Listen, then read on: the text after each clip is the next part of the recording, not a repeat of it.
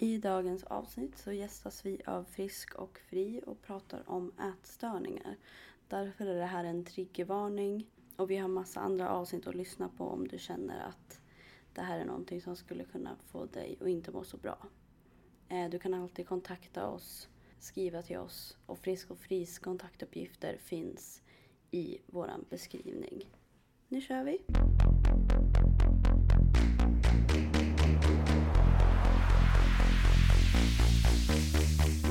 Hej och välkomna tillbaka till Ronja-podden.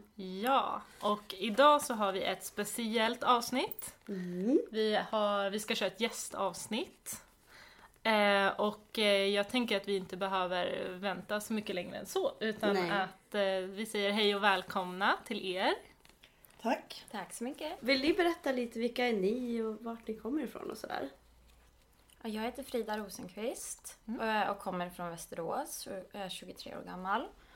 Jag pluggade ett år i Göteborg, kostvetenskap förra året. Och nu i höstas hoppar jag på folkhälsovetenskap för att mitt intresse brinner för folkhälsan och just den psykiska ohälsan. Och det är bland unga tjejer. Mm. Vi kommer ifrån Frisk och Fri. Och jag kommer ifrån Västerås jag också. Och jag var med och bildade Frisk och Fri mm. som är en ideell organisation för personer som på ett eller annat sätt är drabbade av ätstörningar. Det kan vara att du är egen drabbad av ätstörningar eller att du är närstående drabbad. Och vi har valt att kalla oss för närstående drabbade istället för anhörigdrabbade. Mm. För anhörig, då låter det ju som mamma och pappa och moster och så. Mm. Närstående, det är ju kompisar och mm.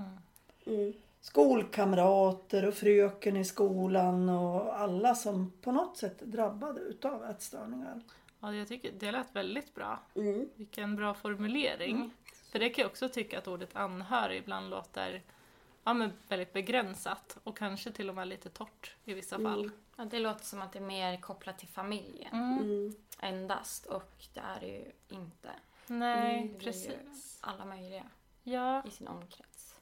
Men vi har ju bjudit hit er idag och är så himla glada att ni är här. Det är glada. Just för att vi har tänkt att vi vill ju få in i Ronja-podden och prata om just ätstörningar. För det är ett sånt himla stort och viktigt ämne. Och vi vet ju att väldigt många unga tjejer drabbas av det på ett eller annat sätt. Så vi tänker att vi också tillsammans med, eller liksom... Vi delar ju lite målgrupp, eller de vi pratar med, kanske ni pratar med ibland och sådär. Mm. Så på olika sätt så, har ju, så pratar ju vi med samma tjejer ibland kanske och sådär. Mm. Eh, men jag tänker, finns ni i hela Sverige eller är det bara Västerås? Eh, det finns eh, i storstadsregionerna mm. eh, och här i Västerås och sen... Eh. Ja, jag tror att vi finns på sexton ställen i Sverige. Mm. Mm. Mm. Mm. Och hur länge har den här föreningen funnits? Ja, där kanske jag kan berätta då som ja. är äldst i gården. I Västerås så bildade vi föreningen tjugohundrafyra. Mm. Och det var jag och sen en kvinna till som bildade den här föreningen i stan. I riket så har vi funnits i, ja, kanske sedan åttiotalet. Och det var ju på den tiden man inte pratade om ätstörningar utan det var ju någonting som i många andra fall, det var kanske, man sa att det var familjens fel, framförallt mammans fel. Och sen så var det en intervju i Dagens Nyheter där Madeleine Mesterton, hon var den som startade den här föreningen allra först. Hon blev intervjuad i Dagens Nyheter och det här var ju hör och häpna innan det fanns datorer då. Mm. Så hon fick brev ifrån folk som också var drabbade av ätstörningar. Mm. Och hon fick ju, alltså det var ju sopsäck på sopsäck på sopsäck med brev utav tjejer, killar, drabbade överhuvudtaget av ätstörningar som hade läst den här intervjun då. Och då kom hon på att hon skulle bilda någonting för att göra någonting för den här gruppen. Mm. Och då hette vi anorexi bulimikontakt hette mm. vi på den tiden. Okay. Och efter det så har vi bytt namn då till Frisk och Fri. För det är det vi tänker att man kan bli. Man kan bli både frisk och fri. Mm. Mm. har ju en, en hel del frågor som vi vill fråga er. Som både är saker som vi, vi vill lära oss mer om. Mm. Men som också är frågor som vi väldigt ofta får. Mm. Eh, av de tjejer vi möter. På till exempel skolor eller i samtal. Eller eh, via till exempel Instagram. Då kör vi igång. Ja, och jag tänker att det, ni har ju, eller vi har ju redan pratat om, eh, eller nämnt ordet ätstörning. Eh, och vi tänker så här, det är väl bra om ni berättar så här, vad är en ätstörning? När man inte har ett normalt beteende kring mat och tänker ofta, man tänker på mat mer än vad man tänker på allting annat. Eh, det är en utseendefixering, en, ett självskadebeteende, det kan vara ett kontrollbeteende, det kan vara... Det finns ätstörning utan benämning och det också finns massor att man har en väldigt strikt kost på hälsosam mat och när blir hälsosamt ohälsosamt. Sen finns det många olika form- former, för det är ju en psykisk sjukdom. Mm. Så det är ju inte just det här en ätstörning, man kan mm. definiera det, men det betyder inte att det är samma sak för, samma, för varje individ. Det kan jag verkligen känna igen i, speciellt när jag var yngre, när man pratade med vänner eh, om det här. Och att eh, vi hade i alla fall, jag och mina vänner, vi tänkte att det var, ja, men till exempel att ha anorexia. Att det var det enda eh, som, ja, vad ska man säga, gildes inom citationstecken som en ätstörning. Mm. Men att, som du säger, att det kan vara mycket mer komplext och att det inte ens alltid kanske finns en benämning. Mm. För det. Och det tänker jag är jätteviktigt att lyfta. Ja, för annars kan man ju gå runt och tänka att ja, men det är något fel på mig. Eller fast det går inte att förklara vad det som är fel på mig. Liksom. Mm. Men att det finns hjälp att få då också om man, om man kan sätta ord på det. Och det vanliga, det är precis som du säger. Att man kanske tänker, om någon säger ätstörning så kanske man får upp en ung flicka som är drabbad av anorexia. Mm. Men det är inte den vanligaste utav ätstörningar, utan den vanligaste är, precis som Frida säger, alltså utan närmare specifikation. Mm. För det finns ju den här manualen där man som läkare då bedömer, D S M fem heter den, mm. om du ska uppfylla vissa kriterier. Och du kanske uppfyller vissa kriterier på anorexia och vissa på bulimia. Och man vet inte riktigt var någonstans man hamnar. Och då blir det någonting som man kallar för utan närmare specifikation. Mm. Och det är det absolut vanligaste.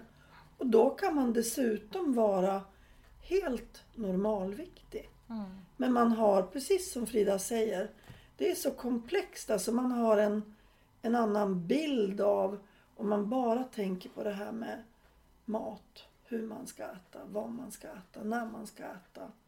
Och hur man ska göra för att bli av med det. Mm. Men nu har ni varit lite inne på det. Men hur vet man om man har en ätstörning? Finns det något att, att gå på? Jag tänker om man går runt och kanske mår dåligt över det. Men inte kanske känner mm. att man vågar söka hjälp. Eller vet hur man ska sätta ord på det. Jag tror man lurar sig själv ganska mycket. Eller för att det blir... För att det är en sån pass psykisk sjukdom mm. så blir det att hela världen kretsar kring kanske just maten. Och då får man sånt beteende att det kanske blir normalt, eller tänker inte alla som jag. Mm. Så går man in i sin, sin egna, sitt egna huvud.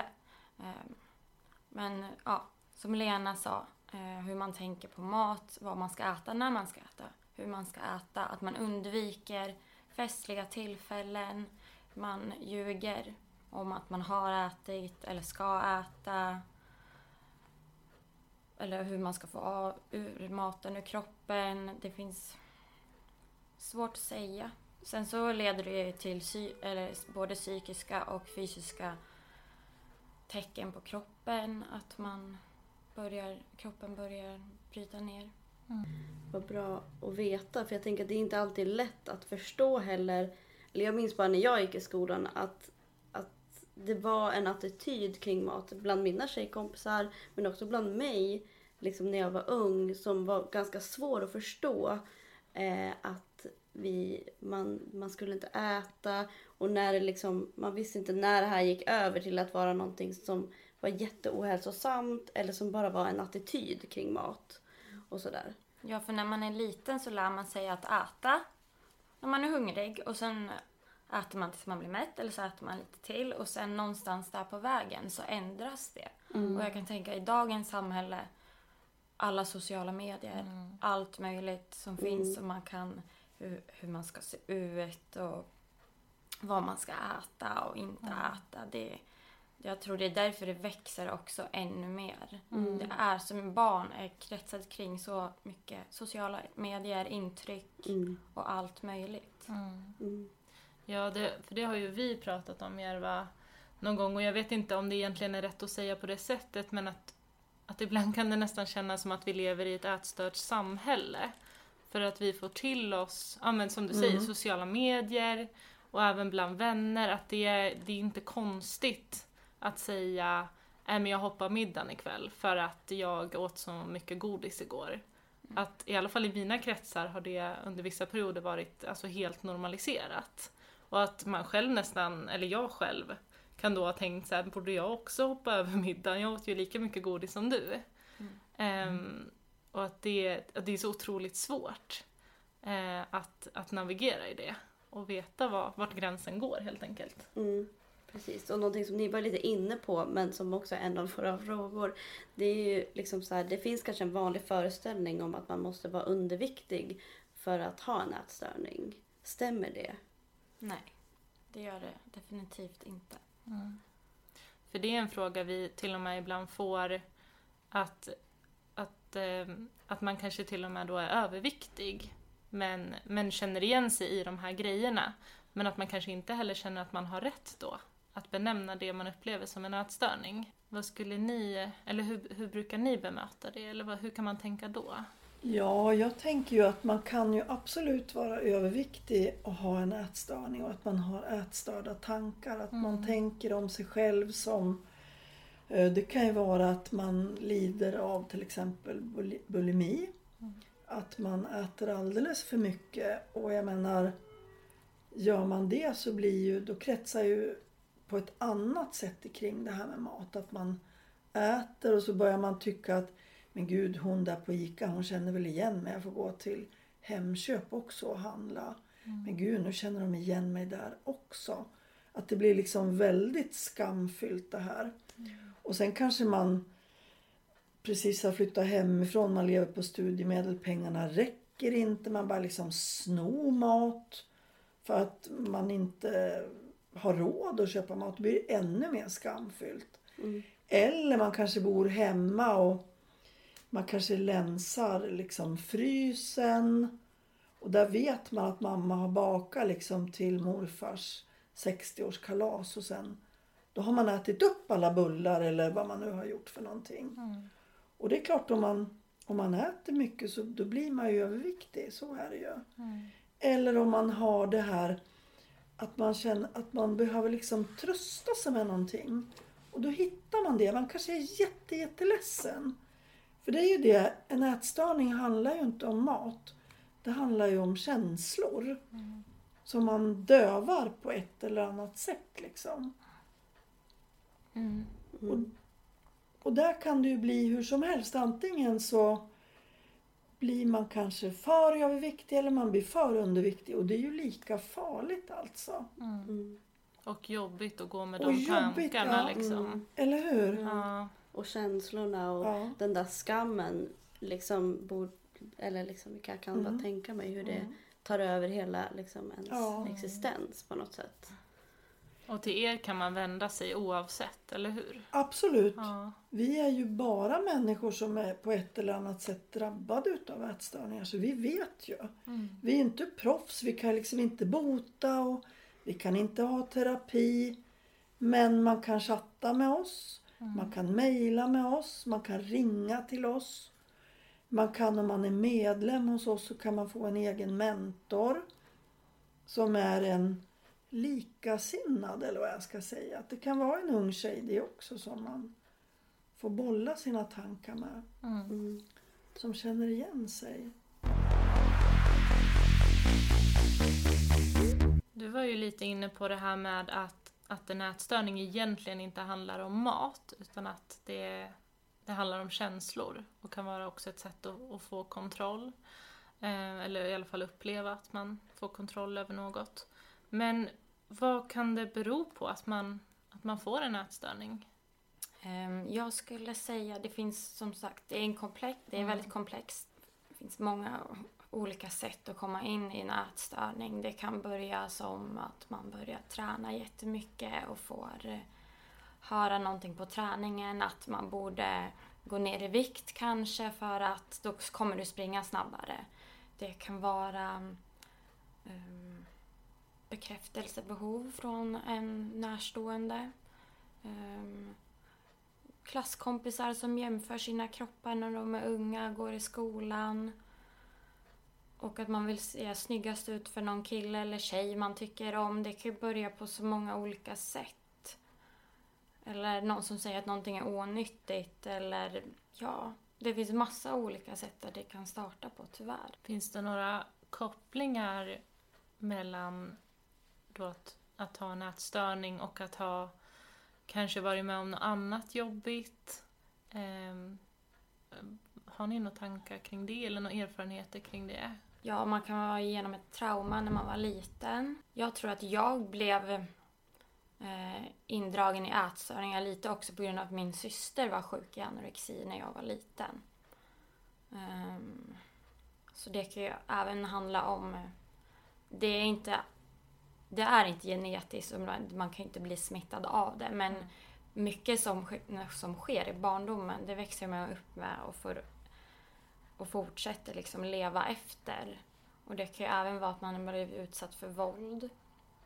Psykiskt eller fysiskt våld under när man var liten. Eller under en relation man har haft som tonåring. Ja, det är ju något som vi, mm. vi kan se ibland. Mm. Att, um, att vi, ja, ett, en, en att det kan hänga ihop med tjejer som vi träffar. Eh, att de söker sig till oss antingen eh, och berättar om sin ätstörning eller, eller sina känslor kring mat. Och sen pratar vi lite mer och sen kommer det fram att de har varit våldsutsatta eller är utsatta för våld. Eh, eller att det är tvärtom, att de kommer hit eh, för våldet. Eller pratar med oss för att de är utsatta för våld. Och sen så frågar vi lite om, om mat och sådär. Eh, och sömn och allt som har med hälsa att göra. Eh, och då berättar de att de också eh, har en ätstörning. Eller de kanske inte ens säger så. De, men att det där kontrollen eh, är väldigt kopplat mm. med vissa vi träffar. Mm. Och på grund av, tänker jag, hur samhället ser ut, som vi var inne på lite innan. Med den här, ja, egentligen hetsen kring, kring mat och hälsa. Och eh, att det... Ja, vi, vi träffar ju då unga tjejer framförallt. Men att det finns väldigt nära till hands eh, att ta till maten då på olika sätt. Ni pratade lite också om, om eh, er förening. Att man dels kan ta kontakt om man själv eh, går igenom det här. Men också som närstående. Eh, och om man är närstående till någon som, som har en ätstörning. Vad kan man göra då? Då skulle jag säga eh, om det handlar om... En person som är underviktig, kasta vågen skulle jag säga. Mm. För där kan man få in ett kontrollbehov av att använda sig av den. Mm. Vilket man inte bör göra. Man ska undvika att kommentera kroppar. För en kropp är bara en kropp. En kropp, du har två fungerande ben för att gå. Det, det är därför du har ett par ben. För att funka. Ingenting handlar om hur stor eller liten du är. Så undvika det. Som i en familj. Att ingen, ingen ska gå på några konstiga dieter. Eller någonting. Alla äter samma mat. Laga mat tillsammans. Och sen kanske försöka hitta på aktiviteter. Innan, innan personen blev sjuk. Kanske göra samma saker. Inte ha en våg hemma. Komma ihåg att... Försöka ta hand om varandra. Kom ihåg att det är hjärnspöken. Och att det alltid är. Det är fortfarande en person där inne. Och att självklart det blir jobbigt. Så om man, om man är förälder och har en dotter eller son som är sjuk. Så måste man ju komma ihåg att vårda resten av familjen också. För det kan bli väldigt väldigt mycket fokus på den som man ska ta hand om. Eller man ska ta hand om alla. Men... Mm. Mm. Det är många bara allmänt som, jag tänker, som kommenterar kroppar jättemycket ja. i samhället. Liksom, mm. vare sig det är positivt eller negativt. Men jag menar, som kommenterar så fort någon har gått ner i vikt. Oj, vad, vad, vad snygg du är. Eller oj, har du gått ner i vikt? Hur mår du? Att det är en väldigt vanlig typ samtalsämne som folk tar upp och kallpratar om. Ja, mm. kommentera hellre att gud vilken fin tröja du har. Eller mm. vad de där nu eh, syns dina fina blåa ögon med, mm. dem, med den där tröjan. Och inte kommentera oj, har du så där mycket mat på tallriken? Ska du mm. äta det där? Mm. Man bara, ja, jag är hungrig. Låt mm. mig äta min mat. Och det blir också jättehetsigt. Speciellt bland ungdomar och tjejer, mm. tonårstjejer. Mm. Mm. Ja, det är något som jag minns. Jag hade en släkting. Eh, hon menar ju väl. Men hon kommenterade alltid mig när jag hade gått ner i vikt. Och jag, mm. jag förstod att hon menade det som en komplimang. Och en del av mig blev eh, glad. Eh, för att, ja, det ja. Det kanske ni förstår varför när man är ung och, och lever i den här världen. Eh, men jag fick också en jättekonstig känsla i magen. Mm. Och det är först nu när jag är ja, men tjugosju som jag börjar fatta varför det kändes så jobbigt också. Samtidigt som jag då blev glad. Eh, och dels är det ju liksom, det ska inte vara relevant Nej. hur jag ser ut. Men sen så gav det också mig en otrolig press. Att jag fick en slags positiv bekräftelse av det. Och... Och jag minns också att om jag träffade henne och visste att jag hade gått upp i vikt. Då hade jag alltid en oro att hon skulle kommentera det också. Mm. Så bara det. Blir det bara ja. en oro. Precis. Mm. Mm. Så ja. en kommentar kan jag väldigt mycket faktiskt. Ja, och jag tänker att, att det är så viktigt att så här, komma ifrån det där också. För att prata om bra saker och mm. viktiga saker. Och sånt som gör folk glada. Och liksom sånt som är viktigt. Liksom. Eh, på något sätt. För jag har också fått så här, kom, alltså det är så mycket kommentarer och det spelar ingen roll eller alltså vad man väger, vem man är, det är alltid så, eller många som jag snackar med i alla fall har alltid någon, de har fått någon kommentar någon gång om sin kropp i alla fall. Ja. Mm. För det är som att prata om vädret på något sätt. Ja, mm. alltså det är en kommentar om om man ger en kommentar till en person, man vet aldrig hur den personen kommer reagera på den kommentaren. Mm. Och därför blir jag så arg på att ingen ska kommentera någons kroppar. Gör inte det. Mm. För man vet inte vad den personen har inom sig och hur den kommer reagera och hur den kommer, ja, om det kommer bildas någonting i huvudet och så kommer mm. det växa och sen, nej, det är alldeles för mycket fokusera på kroppar i mm. dagens samhälle. Verkligen. Mm, jag håller med. Mm. Mm. Verkligen. Vi, nu är vi lite inne på det så jag tänker att vi tar de frågorna. Eh, men eh, mer riktat. Vad ska man inte säga till någon med en ätstörning? Då ska man ju inte, eh, man ska inte prata om ja, jag tränade så här mycket igår. Eller jag åt bara så här lite kalorier. Mm. Eller prata runt dieter och träning alldeles för mycket. Eh, och inte, ja... Som vi var inne på, kroppar mm. och kommentera någonting. Mm. Så. Eller hur mycket man väger. Eller hur man gick tillväga för att gå ner så här mycket. Mm. Eller vissa kilon. Så det ska man ju undvika. Förut kanske man hade en uppfattning om att eh, man skulle säga åh vad bra att du har gått upp i vikt. Eller sådär. Åh nu ser jag på dig att du har gått upp i vikt. Åh, vad bra. Det är ju jättekänsligt. För man vet ju inte vart personen är i till, om, om den är i en tillfrisknadsfas. Eller om det är en bra dag. Eller om det är en mm. dålig dag. Om det är, inte en, om det är en dålig dag. Mm. Då kommer ju den här personen få jättemycket stress istället. Mm. Mm. Då kan det trigga igång ja, istället. Ja, då, då är det ja. triggervarning. Så därför mm. blir det så känsligt att veta vad man kan säga och inte säga. Mm. Mm. Så det bästa tipset är alltså att bara inte kommentera kroppen och vikten alls. Mm. Absolut. Oavsett. Och likaså när man äter, att man inte mm. sitter och pratar mat när man äter. Åh, vad, vad, vad duktig du är som mm. äter potatisen nu. Mm. Utan att man försöker prata om andra saker. Mm. Som mm. man oftast, oftast pratar man ju om något annat mm. när man äter. Mm. Men man blir så insnöad om man sitter med en person som lider av en ätstörning. Mm. Så att man tror kanske att man måste prata om mm. köttbullarna just, eller om mm. vad det nu kan vara för någonting. Men personen med en ätstörning behöver ju vila från ätstörningen mm. också. För det tar ju mm. fokuset hela dagen och man är helt slutkörd på kvällen sen. Mm. Så att då när man sitter och äter, då vill man ju prata om någonting helt annat. Mm. Eller kolla på en film eller göra någonting under tiden. Mm. Mm. Men vad, om det ens finns något särskilt, men vad ska man, vad ska man säga till någon med en ätstörning?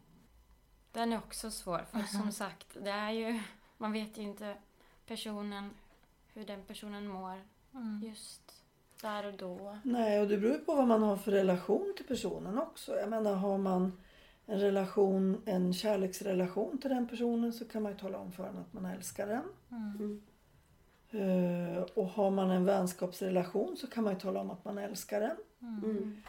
Och har man en mor-barnrelation, så kan man ju tala om att man älskar dem. Mm. Eller den personen. Alltså det handlar ju om att vara kärleksfull och att man liksom visar mycket kärlek.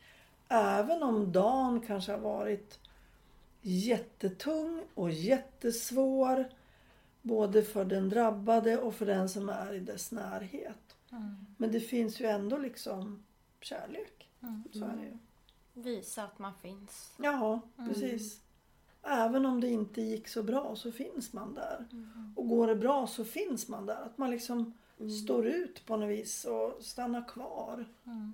Om det är så att man, man känner att jag har nog en ätstörning, Och, och jag vill bli frisk och fri, vad är första steget?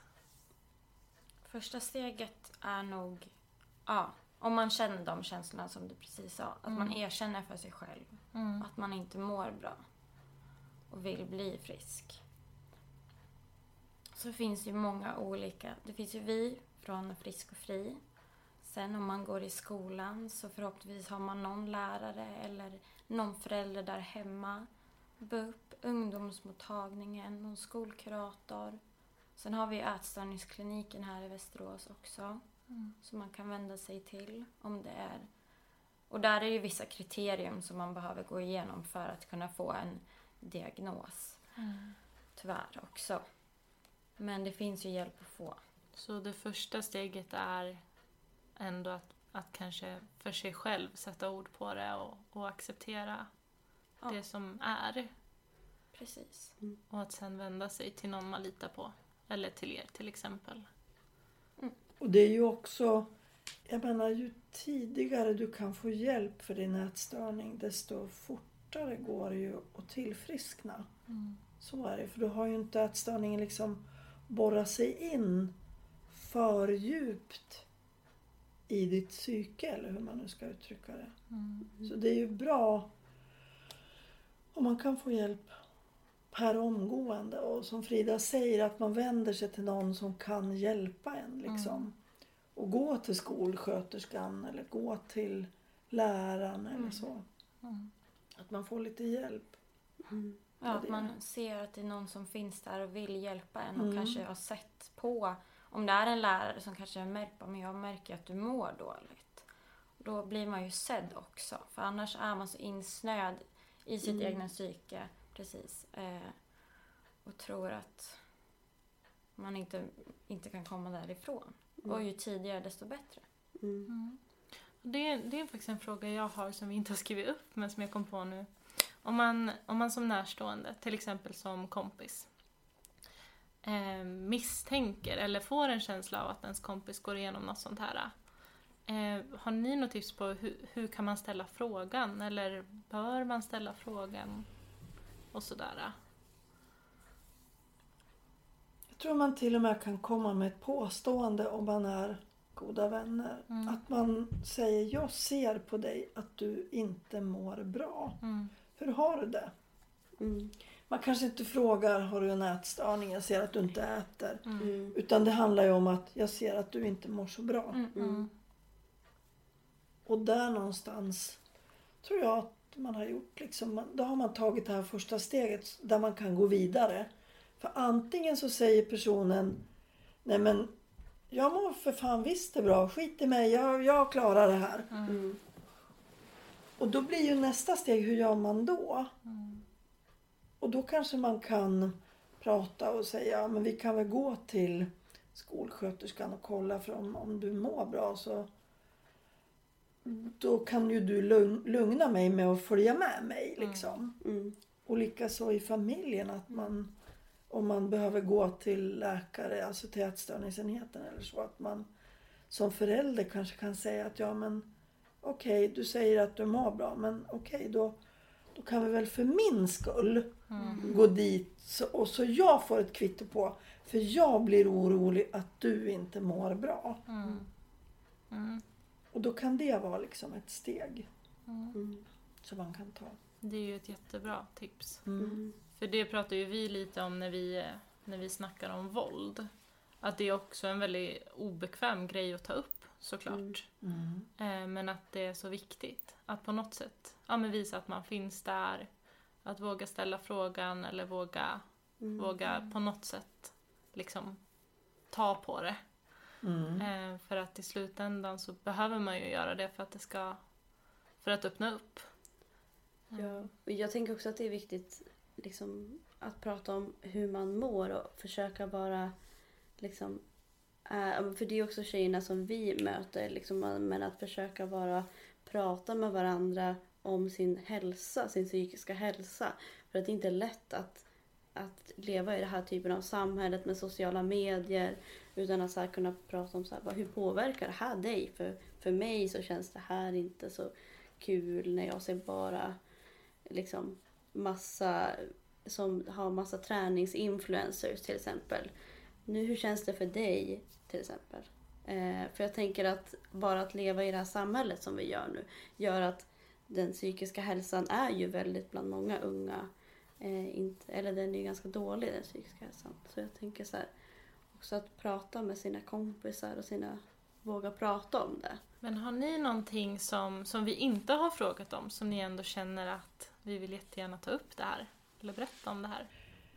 Det man kan säga kanske idag, eftersom vi lever under en pandemi, mm. det är ju det att man har sett att ätstörningar har ökat i samhället mm. i stort. Och det kan ju vara många orsaker till det. Jag tänker lite på det här som Frida var inne på, det här med kontroll. Att det har man ingen kontroll, och det har vi ju inte riktigt över den här pandemin. Mm. Men man kanske kan ta kontroll över det. Mm. För att man mår dåligt alltså. Man har kanske jobbar hemifrån. Eller man går i skolan hemifrån. Och det kan ju också påverka en. Det här om man är... Om man känner den här pressen att man måste vara så himla duktig för att duga. Mm. Om man i skolan måste svara på varenda fråga som är i... Som man får ifrån läraren digitalt.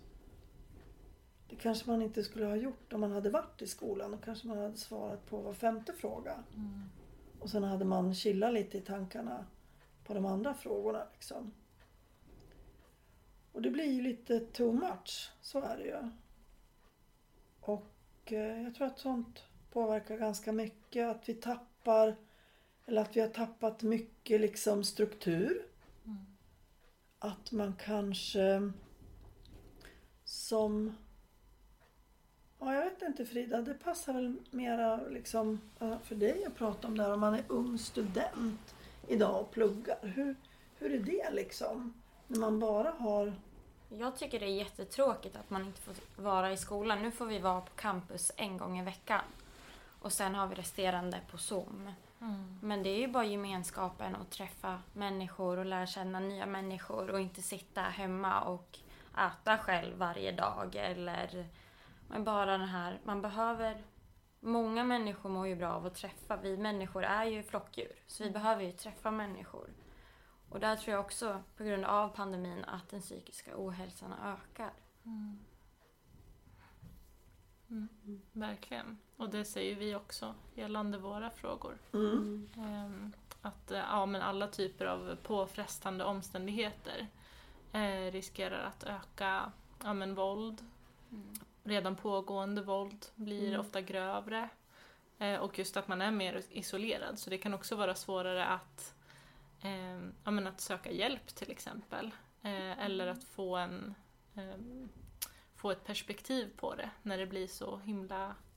Eh, hela ens vardag. Mm. Liksom. Och jag tänker Frida, som du sa också, att man blir så inne i sitt psykiska mående på något sätt, att om man också inte får ett naturligt sätt att bryta det, att gå till jobbet eller att gå till skolan, då kanske det blir liksom en del av hela ens... Ja, då, då tror jag hela situationen bara förvärrats, för då kanske mm. man sitter där själv hemma och mm. då är det enda man fokuserar på istället. Mm. Mm.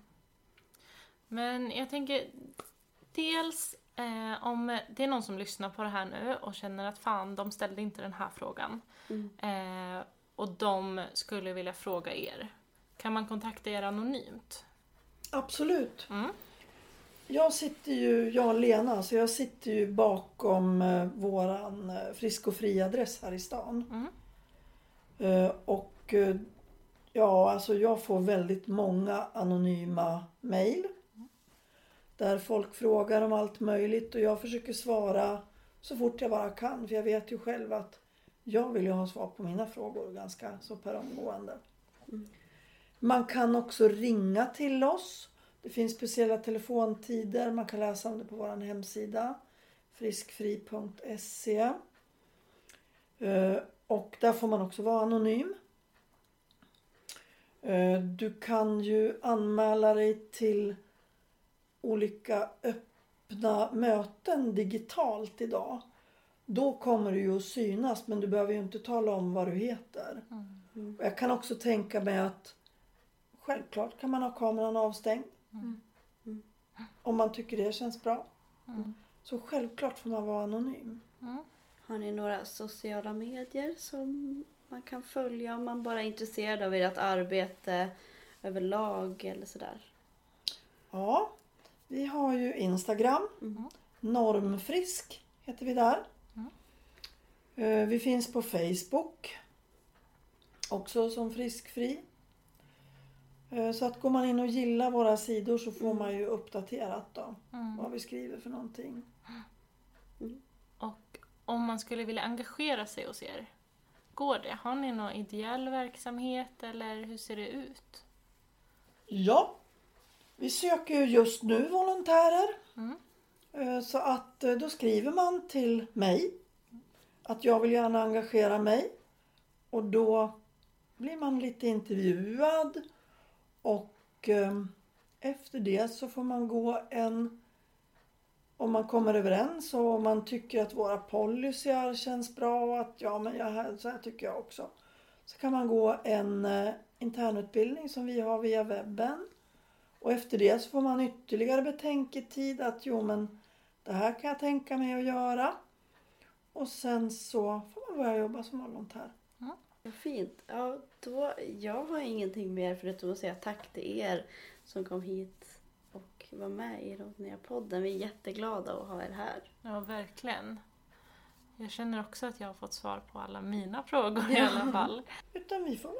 Tacka för att ja, vi fick komma hit. komma hit. Vi får komma igen om vi ja. kommer på något mer. Absolut. ja. Absolut. Ja, men då säger vi så då. Ja, och så säger vi tack till alla som har lyssnat och vi hörs igen snart. Det gör vi. Hej då. Hej då. Hej då.